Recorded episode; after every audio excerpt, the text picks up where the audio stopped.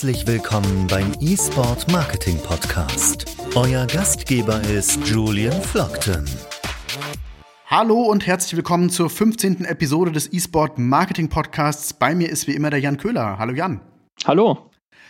Und heute haben wir zu Gast Professor Dr. Lutz Anderi. Ich denke, außerhalb der Games-Branche müssen wir ihn vorstellen, innerhalb der Games-Branche definitiv nicht, denn Professor Dr. Lutz Anderi ist einer der profiliertesten und bekanntesten Kenner der ganzen Games-Industrie. Sein ganzer Lebenslauf ist sehr beeindruckend.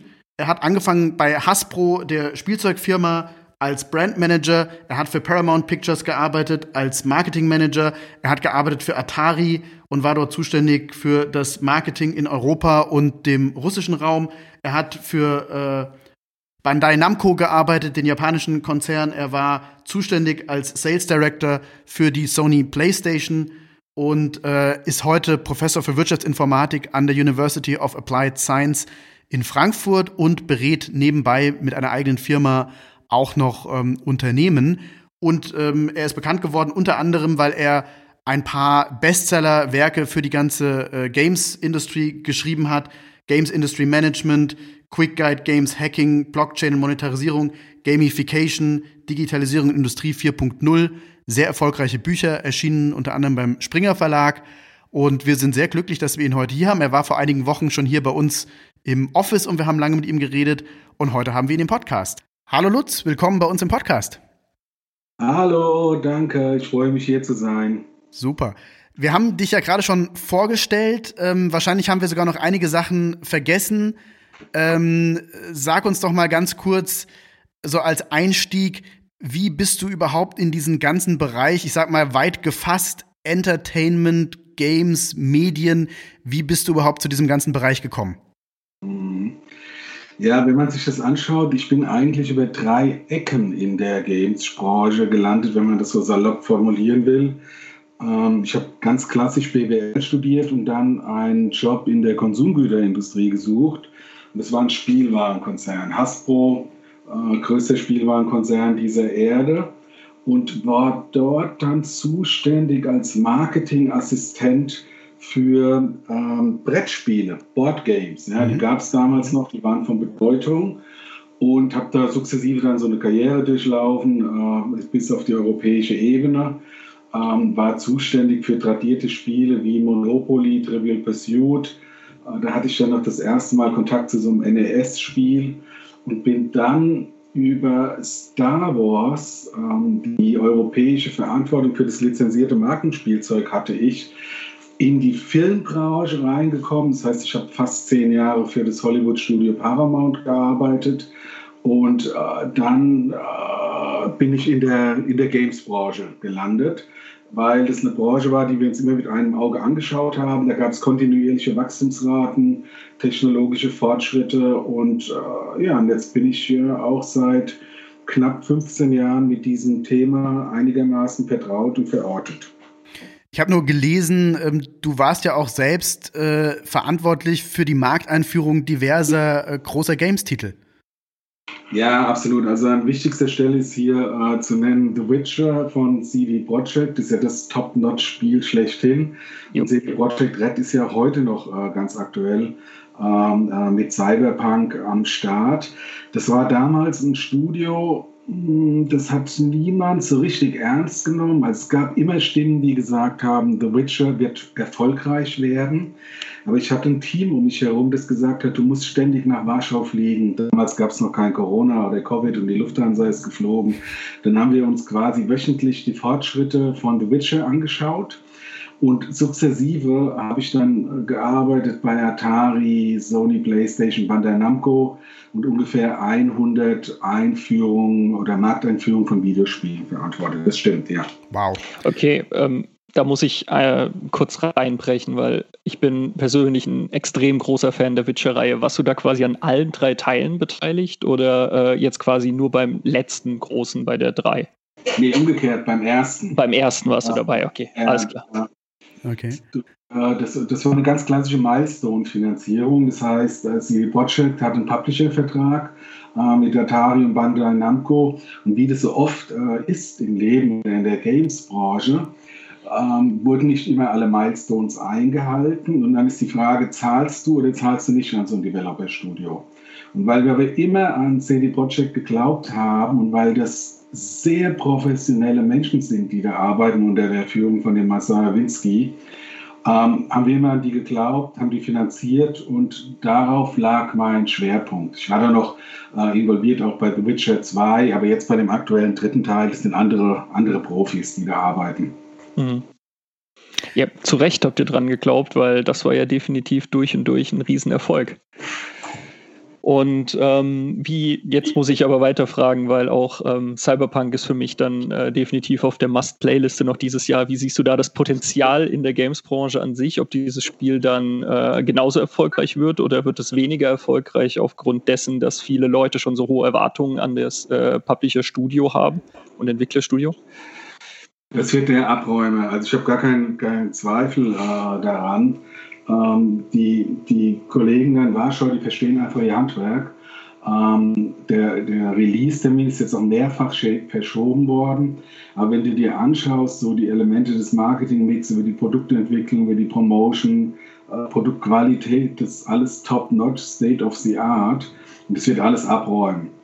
Ähm, wenn man sich auch den Börsenkurs anschaut, CD Projekt ist ja mittlerweile börsennotiert, ähm, ist das reflektiert und abgebildet im Börsenkurs. Man redet ja immer ähm, über die, die Covid-Aktienentwicklung von Amazon und Netflix, aber wenn man das in Vergleich setzt zu CD Projekt, dann sieht man eine Wertsteigerung, die diese erfolgreichen Firmen noch deutlich toppt. Mhm. Lutz, du hast ja gerade am Anfang schon gesagt, um das ein bisschen äh, auf einen nochmal die Flughöhe etwas zu erhöhen. Ähm, wir reden ja jetzt hier im Podcast ähm, in den letzten äh, 13, 14 Folgen primär über diesen kleinen Bereich E-Sport, was ja so der, der kompetitive Bereich dieser ganzen Games-Industrie äh, ist. Aber vielleicht ja. kannst du uns einfach noch mal so einen Überblick geben, weil viele unserer Hörerinnen und Hörer, glaube ich, gar nicht so richtig bewusst ist, was für ein Volumen eigentlich die ganze Games-Industrie hat. Du kommst ja nativ aus dieser ganzen Branche, kennst sie sehr gut. Aber kannst ja. du das nochmal so ein bisschen in Relation setzen, auch vielleicht mit anderen Branchen, wenn wir immer so von Games reden, weil nicht jeder kommt ja in seinem Leben irgendwie damit jeden Tag in Kontakt, aber von was ja. für einer Branche reden wir da überhaupt? Also es ist eine Branche, die ein bisschen stiefmütterlich in Deutschland äh, behandelt wird, äh, global aber von volkswirtschaftlicher Bedeutung ist. Wir reden hier über ein Gesamtmarktvolumen äh, momentan für das Jahr 200, 2020 äh, von 160 Milliarden US-Dollar Umsatz weltweit. Prognose, dass diese äh, psychologisch wichtige 200 Milliarden US-Dollar-Linie äh, geknackt wird, äh, geknackt wird. Das ist so im Jahr 2023 äh, absehbar. Und du hast recht, dieser E-Sports-Bereich, über den wir äh, momentan reden, das ist ein ganz kleines, zartes Pflänzlein. Also wir, haben, äh, wir reden, wie gesagt, über 200 Milliarden Gesamtmarktvolumen äh, und hiervon verzeichnet der E-Sports gerade mal 2 Milliarden US-Dollar. Das heißt ein Bruchteil mhm. äh, davon. Aber es ist einer der Bereiche, die das höchste Wachstumspotenzial haben. Vielleicht an der Stelle nochmal nachrichtlich, es gibt ein anderer einen anderen Bereich, der sehr, dem sehr hohes Wachstumspotenzial prognostiziert wird, sind die sogenannten Serious Games. Also Simulationen wie beispielsweise der Microsoft Flugsimulator oder wenn die hessische Polizei ähm, ihre, ihre Polizisten virtuell trainiert mit Games, dann nennt man das Serious Games. Hier ist das Marktvolumen 9 Milliarden. Das heißt nochmal die drei Zahlen, Gesamtmarktvolumen 200 Milliarden, E-Sport 2 Milliarden, Serious Games 9 Milliarden. Und das ist ein voll entwickelter Markt. Ähm, du hast äh, absolut professionelle Management-Techniken hier verortet. Ähm, und äh, ja, an dem Markt kommt niemand mehr vorbei eigentlich. Wir setzen das ja immer so ein bisschen in Relation auch dann zum Musik- und Filmmarkt und haben ja jetzt schon ja. da ein, ein, höheres Volumen im, im Games-Bereich, natürlich auch noch viel, viel größere Wachstumsraten. Und ähm, wir sind ja trotzdem immer hier ganz erstaunt, ähm, wenn wir das in, in, Präsentationen sagen, dass uns viele irgendwie angucken und erstmal die Zahlen in Zweifel ziehen, weil das eben offensichtlich ja. nicht jedem bewusst ist, dass wir hier von einer Branche reden, die gigantische Volumen hat und eben auch wesentlich stärkere Wachstumsraten als eben traditionelle Entertainment-Märkte, wie zum Beispiel jetzt ähm, Musik und Film. So ist das. Also wenn du dir den Markt anschaust für Musik, ähm, äh, vor der Erfindung des iPhones 2007 äh, gab es äh, vier Major Publisher, die nicht in der Lage waren, sich auf einen äh, technischen Standard ähm, zu einigen. Ja, dann kam der Steve Jobs als Disruptor, der gesagt hat, Ende der Diskussion, ähm, ab sofort kostet jeder Song 99 Cent. Und damit ist erstmal ein signifikanter, äh, also ist die digitale Wertschöpfung hat dazu geführt, dass die traditionelle Wertschöpfung vernichtet wurde. Der Tonträgermarkt ist zusammengebrochen, der Musikmarkt. Gab es ein paar Veränderungen zu Konzerten, wie auch immer. Der, der, der zweite benachbarte Markt, den du genannt hast, ist der Movie-Markt, also die Filmindustrie. Ja. Hier spielen wir ein bisschen in einer anderen äh, Liga. Ähm, ich habe, wie gesagt, circa zehn Jahre für Paramount gearbeitet. Aufgrund der technischen äh, Limitierung konnte dieser Markt im Vergleich zum Musikmarkt stärker geschützt werden.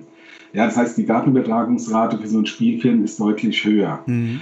Und das ist auch eine Branche, die sich über 100 Jahre damit auseinandergesetzt hat, wie kannst du Wertschöpfung generieren. Und die haben dann mit so Auswertungsfenstern gearbeitet. Zuerst kam Pay-TV, äh, dann kam Video on Demand, Free TV. Das ist jetzt ein bisschen durcheinander gewirbelt worden durch diese Streaming-Dienste. Lange Rede, kurzer Sinn. Das, das sind Märkte, die weitestgehend auf einem vergleichbaren Niveau sind. Mhm. Film, äh, TV-Serien und Games allerdings ist die Frage, was, welche Auswertungsfenster schaust du dir hier an? Mit Kino, ohne Kino, mit, äh, mit Streaming-Lösungen, wie auch immer. Aber der, der Games-Markt ist der mit dem höchsten Wachstumspotenzial und wir sehen seit äh, 20 Jahren äh, immer ausschließlich Steigerungsraten. Ja, und ich sage mal so, das Potenzial ist ja sicherlich noch lange nicht ausgeschöpft. Ähm, das heißt also, wir können eher davon ausgehen, wahrscheinlich, dass die Steigerungsraten in den nächsten Jahren erstmal so weitergehen werden. Absolut, äh, absolut, absolut. Ähm, also die, die Diskussion, die du ja immer mal wieder hörst, äh, ist, dass jetzt viele Menschen durch Covid arbeitslos werden und so weiter. Das gibt es in unserer Branche nicht. Da sind alle Zeichen auf Erfolg und Wachstum äh, gestellt. Natürlich, wenn alle im Homeoffice sind, haben sie auch mehr Zeit, Games zu spielen. Und die Menschen, die die Games entwickeln, ähm, die haben Know-how, das für andere Branchen auch von hoher Relevanz ist. Also hier, hier sind alle Zeichen auf Erfolg äh, gestellt und auch insbesondere für die Werbe- oder Werbung treibende Industrie. Äh, das sind Märkte, da muss man einfach äh, Produkte, Produkte vermarkten. Ja. Und es ist ja nicht nur der, es sind ja nicht nur die Gamerinnen und Gamer selbst, sondern wir haben ja jetzt durch den E-Sport auch das Phänomen, dass man ja nicht nur selbst Games spielt, sondern auch noch anderen bei Games, äh, beim Gaming zuschaut. Das heißt, ja. wir haben ja nochmal eigentlich so eine Art äh, ja, Sekundärvermarktung, also nicht nur die Games als solches, sondern es entwickelt sich ja auch eine komplett äh, neue Entertainment-Branche, die, ja. sage ich mal, auch gigantische Wachstumsraten hat. Äh, und ich glaube, da wird man auch noch extrem äh, viel äh, von lernen können und es wird auch, glaube ich, die ganze Entertainment-Branche per se ganz stark verändern. Die Art, wie wie Entertainment-Branche funktioniert und wie auch Monetarisierung in der Entertainment-Branche funktioniert. Absolut, absolut.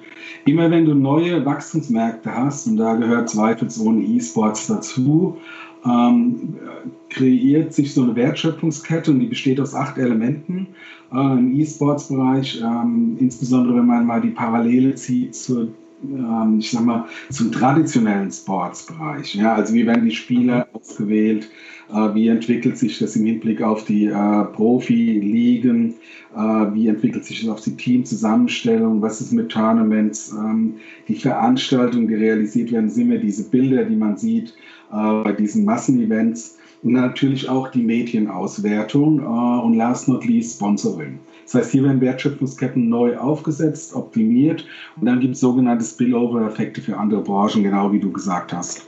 Es gibt ja ein bisschen so diese Theorie, dass ähm, so Sportarten wie zum Beispiel Fußball sich eigentlich auch nur entwickeln konnte, weil es eben so eine Interaktion gab mit diesem neuen Medium Fernsehen. Dass man sagt, naja, also Fernsehen und Fußball passen eben einfach auch sehr gut zusammen. Ähm, und genauso, jetzt haben wir im Prinzip, jetzt hat jeder irgendwie ein Mobiltelefon in der Tasche und ähm, äh, hat aber dafür auch äh, eine kürzere äh, Aufmerksamkeitsspanne vielleicht, so dass man jetzt auch sagt, naja, jedes Medium bringt ja auch immer irgendwie im Bereich des Entertainment irgendwie ein neues Entertainment-Genre irgendwie äh, nach oben. Und ja. ähm, vielleicht kannst du noch mal wissen, was sagen zu dieser Wechselwirkung zwischen Medium und ähm, der, dem Entertainment-Markt, äh, der sich daraus entwickelt.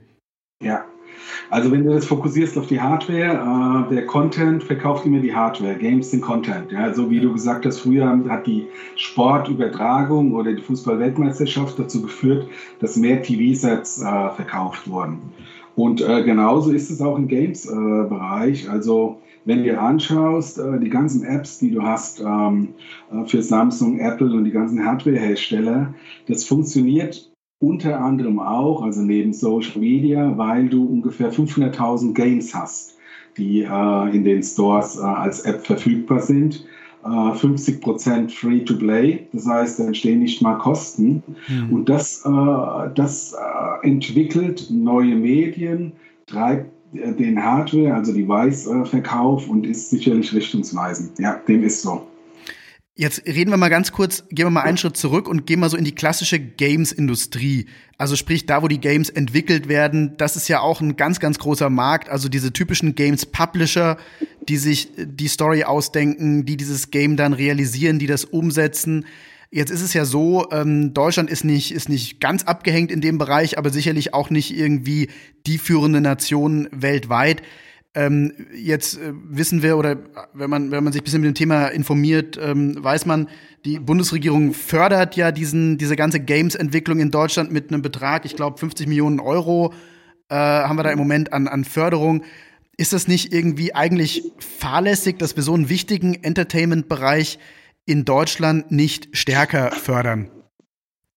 Ja, absolut. Ähm, jetzt muss man dazu sagen, ähm, das kommt das passiert aber unter der aktuellen Führung, äh, die wir haben hier im Land. Ich werde mich hüten, irgendwas Politisches äh, zu sagen. Nur was bekannt ist, ist, wir haben den Anschluss bei der Digitalisierung verpasst. Google Stadia äh, ist ein ganz wichtiger Markt, der war eine wichtige Markteinführung. Ähm, global funktioniert in Deutschland nicht richtig, weil ganz einfach die Breitbandnetze noch nicht weit da, genug da, Darf ich kurz ein, da, da ja. kommen wir gleich noch zu, da geht es um dieses Thema Cloud Gaming, da kommen wir auf jeden Fall später noch zu. Bandbreite ist ein Thema. Ähm, dann, du hast es erwähnt, ähm, der Herr Scheuer ähm, hat, äh, oder die Bundesregierung wird Games fördern, 50 Millionen pro Jahr, äh, fünf Jahre lang. So, das ist aber ein Tropfen auf den heißen Stein, wenn man das äh, salopp äh, formulieren will. Ich habe es vorhin gesagt, die Entwicklung von Cyberpunk allein hat ungefähr 100 Milliarden, äh, äh, nicht Milliarden, 100 Millionen äh, US-Dollar Entwicklungskosten gekostet. Und wir haben ja in Deutschland Top, äh, Top äh, Development Studios, Crytek hier in Frankfurt beispielsweise. Ja gut, wenn die ein Spiel entwickeln, das 50 Millionen äh, nicht, das ist ein überschaubarer Betrag. Mhm. Äh, die Idee ist ehrenhaft äh, von der Bundesregierung. Es geht darum, Startups äh, zu gründen, die dann wachsen, Mitarbeitereinstellung, Wertschöpfung äh, generieren. Die Herausforderung, die wir haben, ist, dass der Betrag verschwindend klein ist. 50 Millionen ist nichts. Ähm, äh, aber wir nehmen das als ehrenhaftes Engagement. Der Grund hierfür ist auch äh, kulturell äh, verwurzelt äh, zu sehen. Wenn du dir beispielsweise Frankreich anschaust, Frankreich hat traditionell immer eine Industriepolitik betrieben. Deutschen stehen hier eher auf der Bremse. Ja, wir verkaufen ja unsere Nä Unternehmen an, Chinesisch, an Chinesen und so weiter. Nur so ein Unternehmen wie Ubisoft, französisch börsennotiert, ja. eines der Top-Development-Studios, ähm, ist auch deshalb so erfolgreich, weil der französische Staat Videogames-Entwicklung gefördert hat. Anderes Beispiel Kanada. Äh, also wir hinken da hinterher, um die Frage zu beantworten. Das heißt, du hast immer noch so ein bisschen das, äh, auch den Eindruck, so dieses ganze, äh, diese ganze Games-Industrie wird vielleicht nicht so richtig ernst genommen in großen Teilen der Bevölkerung? Nee, das nicht, in der Politik. Also in der Politik. großen Teil der Bevölkerung. Das Thema ist durch. Ähm, Games sind in der Mitte der Gesellschaft angekommen, schon seit fünf, fünf Jahren. Ähm, jeder weiß, was Games äh, sind. Ungefähr 50 Prozent der Deutschen spielen auch. Ähm, und äh, mit, äh, ich sag mal, mit der, der Verjüngung der Alterspyramide ist es heute normal. Ich bin 55 mhm. Jahre alt. Äh, ich bin mit Games aufgewachsen. Meine Kids ähm, äh, spielen Games.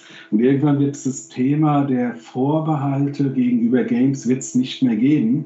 Ganz einfach, weil die Menschen, die hier ähm, auf der Bremse stehen oder Vorbehalte haben, irgendwann das Zeitliche sägen. Das heißt, es wird segnen. Das heißt, es wird sich, äh, das wird über die die jungen Zielgruppen hier erreicht werden, wird das Thema ganz normaler Bestandteil werden äh, in, in so einem Mädchenwarenkorb äh, von so einem bundesdeutschen Haushalt. Du hast ja vorhin ja. Ähm, ein Wort mal kurz fallen lassen, auf das wir auf jeden Fall gerade noch mal eingehen können. Ähm, das war dieser Bereich Serious Games. Das ist vielleicht auch ein Segment, der nicht jedem oder jeder bekannt ist. Ähm, du hast den, ja. den Microsoft Flugsimulator genannt als so ein, so ein, ja, so ein Functional Game, wo man wirklich sagt, na ja, das ist, äh, da kann ich wirklich, das kann ich ja wirklich benutzen, wenn ich einen Flugschein mache, auf Deutsch gesagt, um dort irgendwie sogar äh, Instrumentenflug oder, oder andere Dinge zu trainieren. Aber ja. jetzt können wir uns vorstellen, ähm, nicht nur Simulatoren, sondern auch in vielen anderen Bereichen ähm, kann ich auch äh, Games verwenden, um irgendwelche Dinge, die ich fürs echte Leben dann auch brauche, unter Umständen zu trainieren? Oder geht dieser Bereich des Serious Games sogar noch weiter? Naja, der geht noch weiter. Also äh, den Microsoft Simulator, um nochmal Flugsimulator, um das nochmal zu thematisieren, das nachgewiesen, das ist ein hybrides Spiel. Also es ist äh, der Schnittstelle zwischen Entertainment Games und Serious Games. Also Games, bei denen du etwas lernst. Und es ist nachgewiesen, dass so ein Flugschüler, wenn er vorher Microsoft Flugsimulator geübt hat, dass der in den ersten Trainingsstunden erfolgreicher ist als ein Schüler, der sich noch nie damit auseinandergesetzt hat. Aber ansonsten äh, ist, äh, stellt sich das Ganze so dar. Du hast das Thema Gamification und Serious Games. Gamification bedeutet definitorisch, dass du äh, spieltypische Elemente auf andere Lebens- oder gesellschaftliche Bereiche überträgt. Das heißt, du kannst jeden Managementprozess gamifizieren, führt aber nicht äh, dazu, dass du zwingend Serious Games entwickelst. Also ein Serious Game ist ein Spiel, das explizit entwickelt wird, um, ähm, ja, um, um in anderen Bereichen etwas zu trainieren oder zu simulieren. Also die Feuerwehr äh, trainiert beispielsweise mit diesen äh, Games, äh, die Polizei wird damit ausgebildet. Da gibt es mannigfaltige Entwicklungsmöglichkeiten. Und wenn du das noch mischst mit den aktuellen technologischen Entwicklungen, das Stichwort ist hier Virtual Augmented Reality, ja. dann kommt da eine ganz andere Dynamik rein. Also die Kfz-Industrie oder Mobility-Industrie rekrutiert regelmäßig Menschen aus der Games-Branche. Chirurgen werden heute immer mit einer Playstation, mit einer Wii oder spezieller Software trainiert, bevor die zum allerersten Mal so ein Skalpell ansetzen. Ähm, dann haben wir den Bereich der künstlichen Intelligenz, ja, der momentan im Investmentbanking ähm, äh, eingesetzt wird. Aber du kannst natürlich auch Börsenspiele simulieren mit KI und das ist dann ein Serious Game. Dann geht es um die Monetarisierung äh, von Ingame-Items. Das funktioniert alles äh, nur mit KI. Ich könnte jetzt ungefähr eine Stunde weiterreden. Ähm, es ist in der Tat so, äh, dass diese Serious Games, diese Simulation immer mehr an Bedeutung gewinnen. Und äh, das, das ist eine erfreuliche Entwicklung, wenn man sich vor Augen hält, dass diese Branche ähm, ja, aus dem Entertainment-Bereich kommt. Das Entertainment hier, was serious, wie das Wort sagt, äh, zur gesellschaftlichen Entwicklung äh, beitragen kann. Ja, absolut. Was wir ja auch immer wieder sagen, ich glaube, das haben wir jetzt in dieser Podcast-Reihe bestimmt schon irgendwie zum zehnten Mal gesagt, dass wir sagen, naja, selbst wenn Unternehmen jetzt erstmal im E-Sport zum Beispiel, wenn die in diesen, in, ins E-Sport-Marketing, um den Titel des Podcasts mal zu bemühen, irgendwie einsteigen wollen, das ist ja eine einen Effekt hat, dass man sagt, das ist natürlich wirklich ein hochinteressanter Bereich, den wenige Branchen sich leisten können, irgendwie links liegen zu lassen. Aber es gibt ja noch diesen zweiten Effekt, eben den, äh, dass man sagt, ich lerne dort aber auch ganz viele Sachen, die über die Jahre oder sogar über die Monate, je nachdem jetzt gerade mit äh, Covid geht's alles etwas schneller, auch in die klassischen Entertainment-Branchen ja reinsickern. Äh, wir haben ja in dieser ganzen Games-Branche immer den Effekt, dass eigentlich in der Games-Branche schon Dinge passieren, die dann irgendwann auch in andere Lebensbereiche irgendwie reinsickern. Also ich will sagen, die Games-Branche ist ja ganz oft Vorreiter, um irgend oder ist so auch ein, ein bisschen so ein Spielplatz eben, wo Dinge ausprobiert werden, ob die funktionieren und wenn sie dann in der Games-Branche irgendwie gut funktionieren, dann sickern sie auch in andere Bereiche äh, rein. Also was wir zum Beispiel jetzt im Entertainment-Markt sehen, sind so Monetarisierungsmodelle im Sport zum Beispiel, wo wir sagen, naja, das wird jetzt vielleicht auf Twitch irgendwie ausprobiert, aber ähm, es ist jetzt schon absehbar, wer weiß, die gleiche Monetarisierung, die dort jetzt stattfindet, ähm, warum soll die nicht auch im klassischen Sport irgendwie funktionieren? Vielleicht kannst du zu diesem, zu dieser Vorreiterrolle von Gaming ähm, auch noch mal ein bisschen was sagen aus deiner Sicht. Gerne, gerne. Also prinzipiell ist es so, äh, man sagt, ähm, die Games-Branche ist der Digital Frontrunner, das heißt die Speerspitze für andere Branchen. Ich habe schon erwähnt, äh, für ähm, Entwicklung oder Forschung äh, im Bereich Mobility im Gesundheitswesen, fürs Militär äh, das geht immer so weiter. So, und das ist zum einen technologisch äh, getrieben. Also ähm, so eine Game Engine hat schon seit äh, dem Jahr 2000, das heißt seit 20 Jahren, KI-Systeme. Du kannst heute ein äh, Action-Spiel gar nicht spielen, wenn da nicht irgendwelche KI-Systeme, also künstliche Intelligenzsysteme, angedockt äh, sind. Das ist salopp gesprochen alter Hut, der immer weiterentwickelt wird. Und da gibt es andere Bereiche, Virtual Reality, Augmented Reality, teilweise sogar die Blockchain. Das sind alles Technologien, die in der Games-Branche entweder entwickelt, getestet oder weiterentwickelt wurden. Und was relativ neu ist, ist, dass man ähm, auch im Hinblick auf die Monetarisierung ähm, aus der Games-Branche was lernen kann. Es war immer ein sehr dynamischer Markt und die Monetarisierungsmodelle sind sehr, sehr schnell. Ähm, wenn die scheitern, nimmt die Branche auch sehr schnell Abstand äh, davon. Wenn die sich weiterentwickeln, ähm, äh, kann es auch für andere Bereiche äh, übernommen werden. Das beste Beispiel ist die Monetarisierung von Ingame-Items. Das heißt, es sind äh, Spielelemente, die während des Spielverlaufs gekauft werden können. Ähm, das äh, funktioniert äh, mit künstlicher Intelligenz, im Wesentlichen bei diesen Mobile Games. Ich bin ja Professor für Wirtschaftsinformatik an der Frankfurt University of Applied Science. Wir forschen dazu. Du kannst ungefähr an 50 Hochschulen, Universitäten Game Design äh, studieren, aber es gibt nur wenige, wenige Universitäten oder Hochschulen, die sich damit auseinandersetzen, wie funktioniert eigentlich äh, die Monetarisierung von Videogames ähm, aus, äh, aus akademischer oder wissenschaftlicher Perspektive. Und da forschen wir regelmäßig äh, dran und veröffentlichen das auch. Mhm. Das ist ja ein hochinteressanter Bereich. Ähm, wenn man vielleicht noch mal, man muss vielleicht noch mal dazu sagen, weil nicht alle unsere Hörerinnen und Hörer das ja bewusst ist.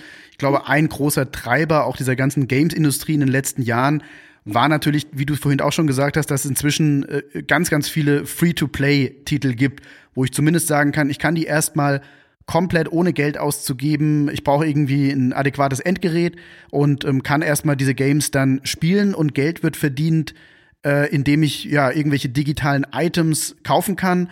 Ähm, Im besten Falle machen die mich nicht irgendwie besser oder helfen mir nicht irgendwie dieses Spiel zu gewinnen, sondern sind zum Beispiel irgendwelche Skins, also ich kann irgendwelche speziellen virtuellen Kleidungsstücke kaufen oder kann mich irgendwie von anderen abheben. Ähm, und äh, vielleicht kannst du noch ein bisschen generell was sagen zu diesem ganzen Ökosystem von dieser Ingame-Ökonomie, wie die funktioniert, wie dort monetarisiert wird und vielleicht auch als Anschlussfrage gleich, welche äh, äh, Rückschlüsse ergeben sich vielleicht auch für andere Branchen aus dieser Ingame-Monetarisierung heraus? Ja, gerne. Also prinzipiell äh, ist diese Ingame-Monetarisierung eine Weiterentwicklung von Sampling. Ja, also äh, viele Menschen, die euren Podcast anhören, äh, kommen, ja, kommen ja aus der Konsumgüterindustrie. Wenn du dir anschaust, Marketinglehre, Kotler, ja, der, der Filterkaffee wurde seinerzeit ähm, erfolgreich, weil die Kaffeefilter ähm, verschenkt wurden und dann die Menschen den Kaffee gekauft haben. Äh, diese Papierwindeln wie Pampers, äh, die wurden äh, erfolgreich deshalb, weil das Produkt gesampelt, das heißt erstmal kostenlos weggegeben wurde, dann hat der User erkannt, wie, wie, wie hilfreich das ist und hat angefangen, das Produkt zu kaufen. Jetzt sind wir aber im Jahre 2020, das heißt, diese Sampling-Technologien sind voll digitalisiert und viel komplexer. Im Wesentlichen funktioniert es folgendermaßen. Du gibst ein Free-to-Play, das heißt kostenlos zum Spielen an den User oder potenziellen Käufer. Dann kann der auch äh, ein, zwei, drei Level kostenlos äh, damit spielen. Und dann kommt das, was man in anderen Branchen, nachdem du ja auch gefragt hast, beispielsweise im Journalismus als Bezahlschranke oder Bezahlbarriere bezeichnet. Ähm, dann kommt die Meldung, hey, hey, hey, äh, dir gefällt das Spiel, willst du das weiterspielen, dann kauf doch noch ein paar Levels dazu. Oder es ist ein Spiel, bei dem du bestimmte In-Game-Items, das heißt digitale Gegenstände kaufst. Eine Waffe, ein schnelleres Auto, schickeres Gewand, äh, viele digitale äh, Möglichkeiten. Und so werden heute nicht alle, aber viele Videogames ähm, monetarisiert. Ähm, und das funktioniert nur mit künstlicher Intelligenz. Und da, hier schließt sich dann der Kreis zu dem, was wir vorhin besprochen haben, dass die Games-Branche immer diese digitale Speerspitze ist.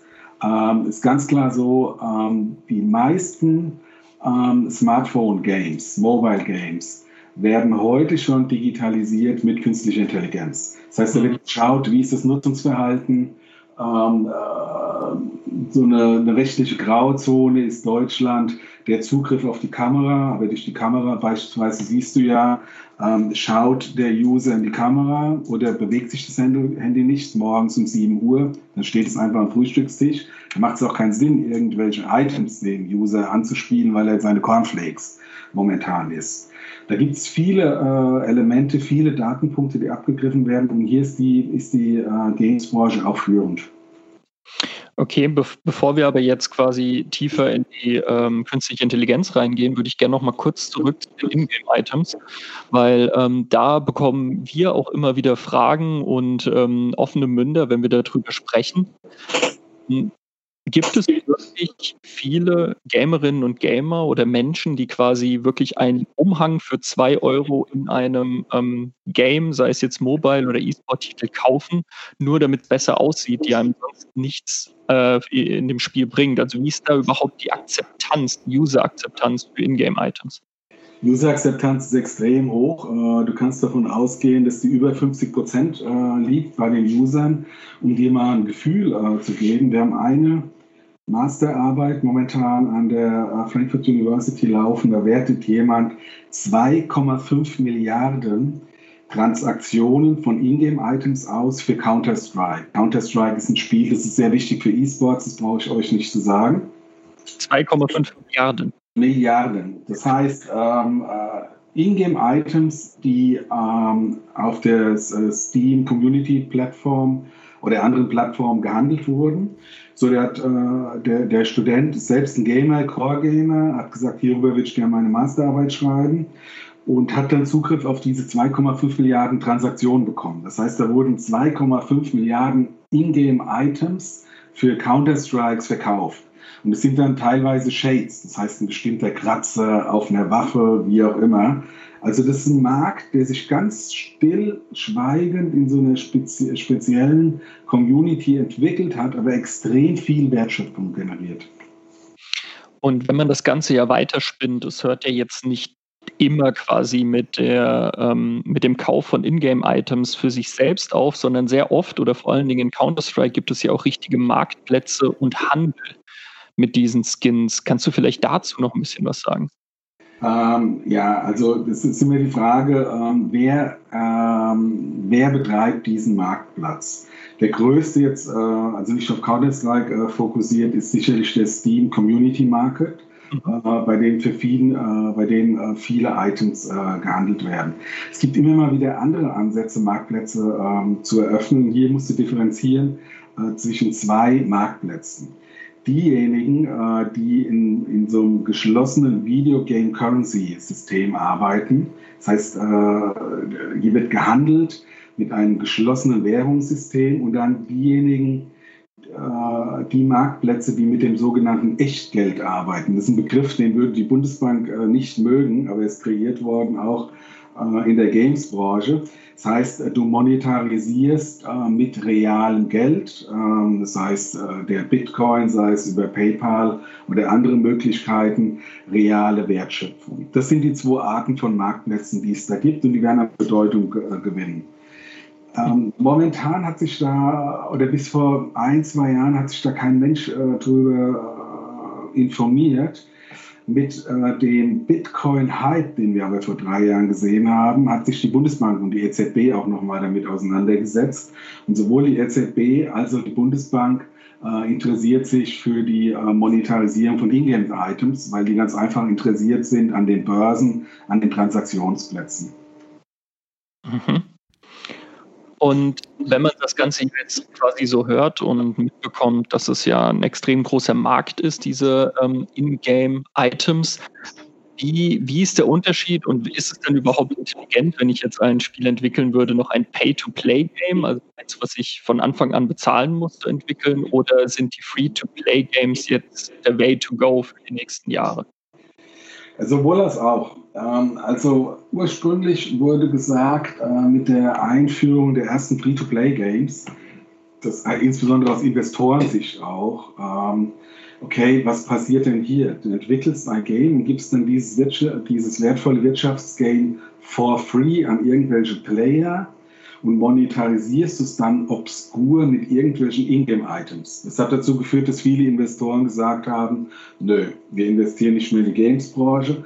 Das hat dazu geführt, dass viele Unternehmen auf diesen Trend aufgesprungen sind, aber keinerlei Know-how hatten, haben dann Mitarbeiter entlassen. Äh, also da gab es eine, äh, eine Marktbereinigung.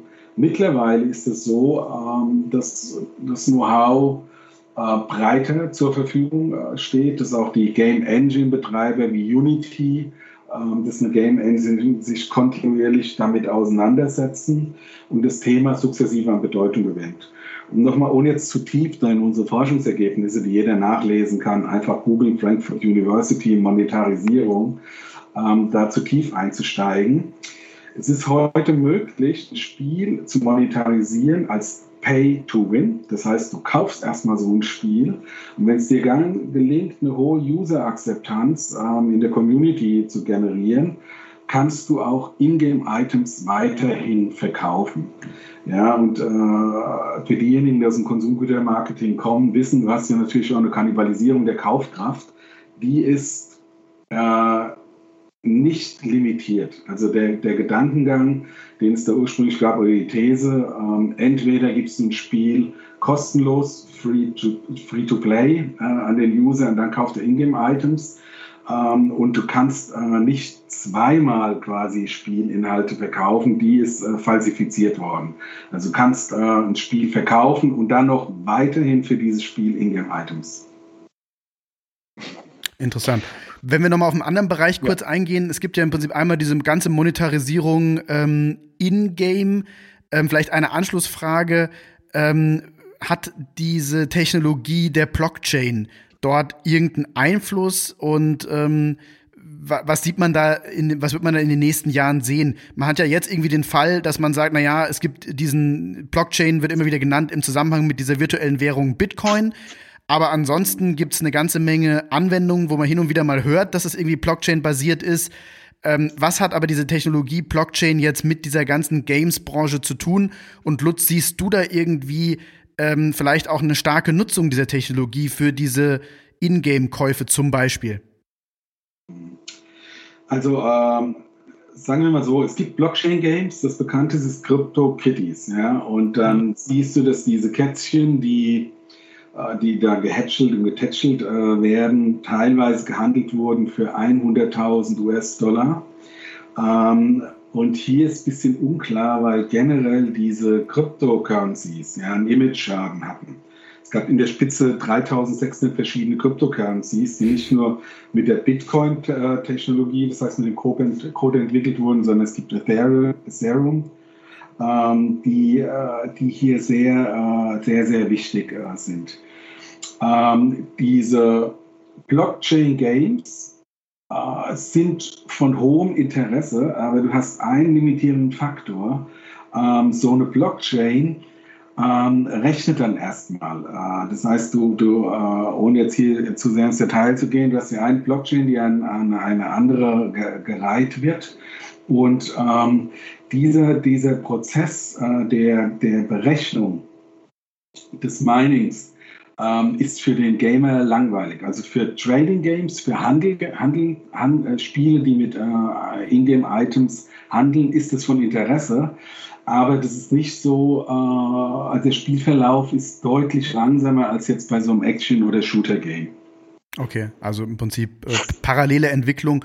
Ich frage nur deshalb, weil wir ja alle irgendwie, wie du sagst, Blockchain insgesamt hat für mich auch so ein bisschen so einen Image-Schaden, weil auf der einen Seite sehen wir ja diese, diese, auch dieses Schindluder, was getrieben wurde mit äh, vielen Kryptowährungen. Plus, ja. ähm, wir haben ja auch, weiß ich nicht, 2017 diesen riesen Hype von diesen ähm, Initial Coin Offerings, diesen ICOs gehabt, also als Alternative äh, bei, bei Börsengängen, wo also auch dann von Privatleuten irgendwie versucht wurde, über Blockchain-Technologie Geld einzusammeln, wo ja auch viele Leute viel Geld verloren haben und auch viel äh, plötzlich äh, ganz merkwürdige Firmen versucht haben, so ein ICO irgendwie hinzulegen. Ähm, wie siehst du insgesamt die Blockchain-Technologie oder hast du eine dedizierte Meinung? Ist die so stark beschädigt durch dieses ganze, durch diese ganzen Image-Schäden? Oder ist es vielleicht so wie auch im Internet am Anfang, dass man sagt, na ja, man hat zwar jetzt erstmal wieder diese, diese Korrektur, aber langfristig gibt es trotzdem sehr viele Anwendungen, wo das doch noch irgendwie am Ende äh, den Durchbruch in ganz vielen anderen Bereichen schaffen wird. Letzteres. Also ganz klar, äh, du kannst die Frage stellen, warum brauchst du eigentlich einen Notar, der sehr teuer ist? Das kannst du über die Blockchain äh, problemlos auch handeln, so eine Beurkundung. Äh, dann gibt es äh, viele Bereiche in der öffentlichen Verwaltung. Schweden ist hier führend, äh, die du über die Blockchain handeln kannst. Ölpreise, Gaspreise, Warmwasser, gibt es viele Technologien. das ganze Food Watching oder Food Monitoring äh, Food Tracing, wo kommen unsere Nahrungsmittel her, äh, das, das ist äh, von hoher Relevanz. Jüngeres Thema mit der Greta Thunberg, ähm, Plastik in den Meeren, wo kommen die Verpackungen her. Das sind alles ähm, Bereiche, die, bei der die Blockchain ähm, hilfreich sein wird. Ich sehe das eher so wie das Internet. Ähm, ja, es gab einen Image-Schaden, aber das Internet auch, ist auch mit so einem Schmuddel-Image gestartet und heute ähm, ist es äh, integraler Bestandteil unseres Lebens. Und das sehe ich für die Blockchain auch. Wir haben ja hier auch in, den, in Frankfurt den Blockchain-Guru, den Philipp Sandner, Professor Dr. Philipp Sandner, der viele, äh, viele Vorträge, Konferenzen zu diesem Thema hält. Ähm, und es steht völlig außer Frage, dass diese Technologie nicht äh, weggehen wird und weiter an Bedeutung gewinnt. Interessant. Also ja, ist eine ähnliche Meinung, die ich auch teile. Ich glaube, das wird einfach noch ein bisschen dauern, weil ähm, klar, viele haben jetzt versucht, dass sie auf irgendwas diesen, diesen, dieses Label Blockchain irgendwie draufgeklebt haben und ja. äh, dann dachten, ah ja, so genau versteht das eh keiner, aber super, um Geld einzusammeln irgendwo, weil äh, klingt so nach Zukunft. Und ich denke, jetzt wird sich da wird eine Marktbereinigung stattfinden und dann werden halt die die echten Anwendungen irgendwie kommen. Und ja. natürlich jetzt ganz besonders auch im Zuge äh, von Covid, denke ich, wird auch dieses Thema ähm, vielleicht noch mal eine Beschleunigung erfahren. Ja, also beispielsweise Libra, äh, es gibt das Thema äh, Facebook, eigene Währung Libra. Ähm, das wollen natürlich äh, die Nationalbanken nicht, ähm, äh, aber wenn Facebook unter der Führung von Mark Zuckerberg äh, sagt, wir wollen es durchsetzen im Hinblick auf die User, wird das funktionieren. Und da wird ja kontinuierlich auch dran gearbeitet. Ja. Ähm, vielleicht nochmal ein Thema, ähm, das haben wir auch schon öfter mal gefragt hier in dieser Podcast-Reihe ähm, dieses Thema Virtual Reality, da ist es ja so ein bisschen ähnlich. Also vor irgendwie, ich habe so das Gefühl, so vor einigen Jahren, so vor vier, fünf Jahren, war das irgendwie ein stärkerer Hype als jetzt, weil jetzt hat jeder mal auf irgendeiner Messe zumindest mal so eine VR-Brille irgendwie aufgehabt. Die einen oder anderen haben sich auch mal so eine Oculus-Brille irgendwie für privat dann irgendwie gekauft. Aber so dieser ganz große Hype, dass man dachte, oh, das wird irgendwie the next big thing, ist jetzt so gefühlt, zumindest bei mir, irgendwie so, zumindest für den privaten Gebrauch, irgendwie rum. Ähm, sind wir dort auch eher in der Phase, wo wir sagen, nee, hat sich nicht wirklich durchgesetzt? Oder ist das auch nur in deinen Augen so eine Art technische Hürde und in dem Moment, wo die Brillen nicht mehr klobig sind und ich es doch schaffe, das irgendwie in was Leichtes reinzumachen oder das noch mehr irgendwie in den Alltag zu integrieren, setzt sich die Technologie vielleicht in ein paar Jahren doch durch. Wie ist da deine Einschätzung für diesen Bereich ja. Virtual Reality? Auch letzteres. Ähm, äh, letzteres und äh, die setzt sich nicht in ein paar Jahren durch, sondern ist so ein kontinuierlicher Prozess. Äh, du hast recht, das Thema war etwas overhyped äh, vor einigen Jahren. Das kam daher, weil der Mark Zuckerberg Oculus Rift äh, gekauft hat. Und der hat natürlich mit Facebook da auch eine Marktmacht, um so eine Technologie nachhaltig durchzusetzen. Ich muss dazu sagen, es ist genauso wie du gesagt hast, diese Head-Mounted Displays, wie die in der Fachsprache heißen, sind globig. Ja, du hast zwei, 300 Gramm äh, vor deinen Augen, äh, möglicherweise noch ein Headset und bist da völlig in so eine virtuelle Welt äh, abgetaucht.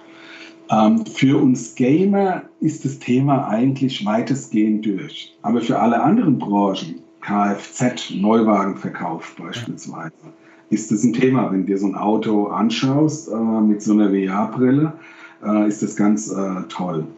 Ähm, wenn du dir anschaust, äh, Microsoft mit der HoloLens 2, ja, da hast du eben nicht so einen Klotz äh, vor Augen, sondern hast so eine sexy Pilotenbrille äh, auf der Nase.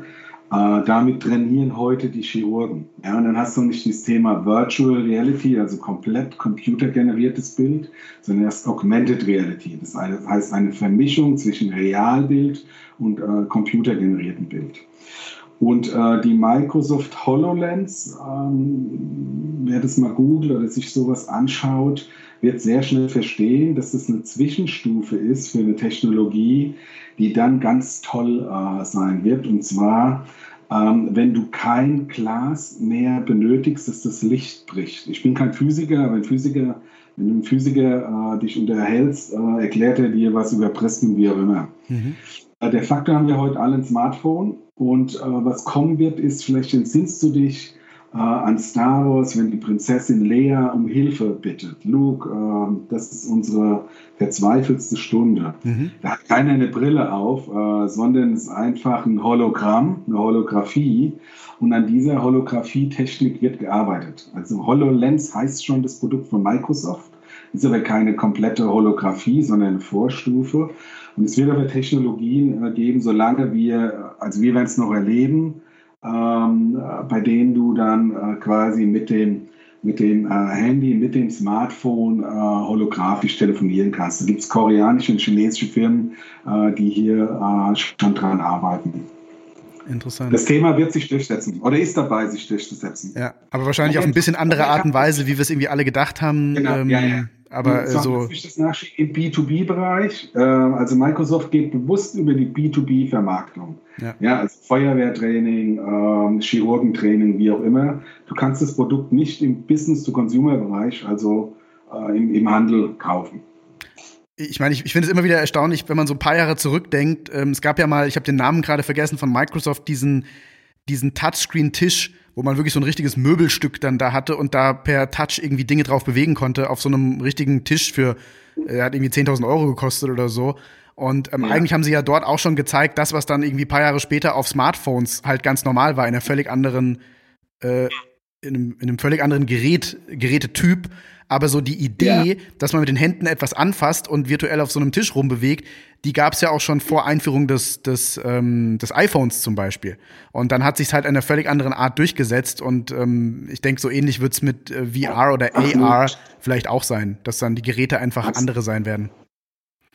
Ähm, be bevor wir nochmal zurück zum E-Sport kommen, das würde ich dann eher so als Abschluss machen, deine Einschätzung zum E-Sport-Markt per se, würde ich gerne nochmal auf ein Thema eingehen. In unserem letzten Podcast ähm, haben wir auch schon darüber gesprochen, ähm, über das Thema, wir sind ja gerade so ein bisschen in einem sehr starken Umbruch, was diese ganze Games-Industrie angeht, weil dieses ganze Thema Mobile Gaming und auch Cloud Gaming, also sprich das Streamen von Games, ähm, wird ja gerade sehr viel stärker. Wir haben heute gerade irgendwie die Meldung bekommen, Facebook steigt jetzt in den Markt ein, allerdings in Verbindung mit Mobile Games, dass ich also erstmal über Facebook irgendwie Mobile Games irgendwie anspielen kann, bevor ich irgendwie mir das Game komplett runterlade, allerdings nur auf Android-Geräten in den USA, weil es da offensichtlich irgendwie Lizenzprobleme mit dem Apple-Geschäftsmodell auf Apple-Geräten gibt. Aber unabhängig davon, es gibt ja einige Anbieter, die da im Markt sind, ähm, jetzt schon für Cloud Gaming. Wie wird dieses ganze Thema Cloud Gaming die Games-Industrie verändern? Genauso wie das mit Netflix ist. Das heißt, du hast momentan diese Streaming-Dienste, momentan dominiert durch Netflix. Deshalb spricht man auch äh, über Netflixification der Games-Branche als äh, Terminus äh, technicus. Ähm, und das ist ein voll strukturierter Markt, in den jetzt Disney Plus eingestiegen ist. Und hier ist es immer so, äh, dass der Content äh, die Technologie verkauft. Ähm, das wird kommen. Also äh, der, die erste Aktivität, die wir gesehen haben, war Google Stadia, in Deutschland nicht so erfolgreich, global jetzt auch nicht der Abräumer. Ähm, aber ähm, äh, schau dir Google Stadia an ähm, und schau dir an, was passiert mit Netflix, was passiert ähm, mit Disney Plus und dann ist völlig absehbar, ähm, dass, äh, dass wir hier die gleiche, die gleiche Form der Monetarisierung sehen werden. Da gibt es zwei Formen, die hier führend äh, sind oder Arten der Monetarisierung. Ähm, das reine Net Netflix-Modell, Subscription-Based, also Abo-Modell. Du mhm. zahlst eine bestimmte Abonnementgebühr und kannst dann auf eine bestimmte Anzahl an, äh, Anzahl an TV-Serien ähm, und äh, Movies zugreifen. Und ein Hybridmodell, wie wir das von Amazon Prime kennen, das heißt, du, du bist Amazon Prime-Kunde, kannst auf, auf, eine bestimmte Anzahl an Movies ähm, und TV-Serien zugreifen, aber du hast auch die Option, bestimmte Filme zu kaufen. Und ich denke, dass das, äh, das Amazon-Monetarisierungsmodell, also das hybride Modell zwischen Abo und der Möglichkeit zuzukaufen, sich durchsetzen wird. Okay. Es gibt ja jetzt schon Abo-Modelle im Sinne von, äh, ich sage einfach World of Warcraft, ähm, dass man quasi für ein Spiel ein Abo-Modell benutzt. Ähm, siehst du dann quasi dort überhaupt noch die Zukunft oder wird sich das dann in die anderen Abo-Modelle rein integrieren? Ich vermute, das wird sich über die Zeitachse ähm, äh, integrieren in andere Bereiche. Da haben wir auch geforscht äh, in dieser Studie, die wir veröffentlicht haben. Ähm, in dem Moment, wo du ein Abo-Modell machst für ein Spiel, hast du natürlich nicht die Plattform, die die Fülle an anderen äh, Games dem User da zur Verfügung stellt. Mhm. Und wenn du ein Game hast wie World of uh, Warcraft, das ein hohes Stickiness hat, das heißt eine hohe Loyalität an Daily Active Users, Monthly Active Users, das heißt Spieler, die ständig spielen, ist es sinnvoll, so ein Abo-Modell zu realisieren. Jetzt haben wir aber 100.000 100 von Games äh, im Markt ähm, und die Kindes, äh, wie das bei World of Warcraft ist. Äh, und die werden ihr, eher ihren Weg äh, finden. Es sind gute Spiele dabei ähm, auf ähm, Apo, äh, Apo-Plattformen. Also weniger fokussiert auf einzelne Spiele, sondern auf, Ab, äh, auf Abonnement-Plattformen. Ja. Okay, aber jetzt sind ja recht also jetzt schon mehrere Player in den ähm, Abo-Modellen und in den Cloud-Gaming-Services. Also was wird dann im Endeffekt den Ausschlag geben am Ende? Äh, 96, ich glaube, Disney auch, äh, 6,99. Äh, und das sind Kaufentscheidungen, die einfach getroffen werden äh, können. Ähm, in dem Moment, äh, wo ansonsten das klassische Preisabsatzmodell, äh, in dem Moment, wo du einen Preis verlangst, ähm, reduzierst du der, die Anzahl der Menschen, die bereit sind, den Preis äh, zu zahlen. Äh, das sind im Wesentlichen die zwei Faktoren. Der Content, also was kannst du spielen, und der Preis. Das heißt aber ja dann auch in dem Sinne, dass bald äh, die Games nicht mehr für jeden verfügbar sind, außer man holt sich dann eine Plattform, oder? Genau, aber so ist es ja heute auch. Äh, also wenn du äh, jetzt den neuesten Borat-Film anschauen willst, ja, Borat 2, habe ich gesehen, war nicht so ein toller Film, kannst du dir nur anschauen äh, auf Amazon Prime, gibt es nicht auf Netflix. Ah. Hier kommt The Greatest Showman, äh, jetzt demnächst auf Netflix. Auf Amazon musst du den kaufen. Also das, es wird so sein, dass die Menschen verschiedene Plattformen nutzen. Ob dann irgendwann eine Plattform so eine marktdominierende äh, Stellung hat, wie das beispielsweise jetzt bei Amazon äh, waren gruppenübergreifend ist. Ja, es ist globale Kaufhaus äh, geworden, Amazon. Ob es eine zentrale Plattform gibt, das ist schwierig zu prognostizieren. Ja, also beispielsweise jetzt, äh, wenn du Cyberpunk anschaust, ähm, äh, wirst du das über Google Stadia spielen können, aber nicht Bestandteil des Abonnements, sondern es ist hybride, hybride Modell. Mhm. Okay. Das heißt also auf Deutsch gesagt, gleiches Modell wie im Prinzip bei, bei den Filmen auch. Wer die besten Titel im Angebot hat, äh, da wird im Prinzip dann ein Abo abgeschlossen. Klassische Konsumgüter-Marketing-Geschichte, ja. Okay. So, Lutz, jetzt haben wir die ganze Zeit hier über die Gaming-Branche gesprochen. Ähm, wir haben ja vorhin schon gesagt, wir reden irgendwie bei E-Sport irgendwie je nach Messmethode irgendwie zwischen ein und drei Prozent am gesamten äh, Games-Markt. Wie siehst du generell dieses Segment E-Sport, also des kompetitiven Bereichs, in Relation zu dem ganzen Games-Markt für die Zukunft? Ja, der wird, der wird sich andocken und der wird sich entwickeln und immer Bestandteil des Games-Markts sein. Die Frage ist, wie stark ist der integriert in diesen tradierten Entertainment-Markt? Ja, weil äh, E-Sports ist ein wichtiges Thema äh, auch für den Games-Markt. Aber gibt es ja andere Bereiche wie Sponsorship, das Handeln mit Medienrechten, die Werbung, was ein Thema für euch ist, äh, die Tickets, Merchandising. Äh, alles das, was jetzt nie, im Hinblick auf die Wertschöpfung nicht direkt im Games-Markt verortet ist. Und das im Zusammenspiel mit dem attraktiven Game, das dann natürlich äh, von den äh, Teams gespielt wird, wird dazu führen, dass die Wertschöpfung äh, sukzessive immer weiter steigt. Es gibt einen aktuellen Report, ähm, der jetzt gerade veröffentlicht ähm, wurde von Newzoo in Zusammenarbeit mit PayPal. Und auch hier stehen alle Zeichen ähm, auf Erfolg. Ich weiß gar nicht, ob der öffentlich zugänglich ist oder nicht. Ähm, mir liegt als ja, wichtigste, äh, wichtigste Zielgruppe ist die kaufkraftstarke Zielgruppe 21 bis 25 Jahre alt, sind 36 Prozent, 60 bis 30, 35 Prozent, 31 äh, bis 35 Jahre alt sind 35 Prozent und dann äh, so, äh, zahl, zahlreiche äh, Menschen, die der Kaufkraft äh, stark sind. Also das Thema wird mehr Bedeutung gewinnen. Das heißt, dein Rat wäre jetzt auch, äh, wenn Unternehmen da noch am Zweifeln sind, ob das für sie irgendwie ein wichtiges Thema wird oder nicht, ähm, sich mit dem Bereich E-Sport auf jeden Fall zu beschäftigen.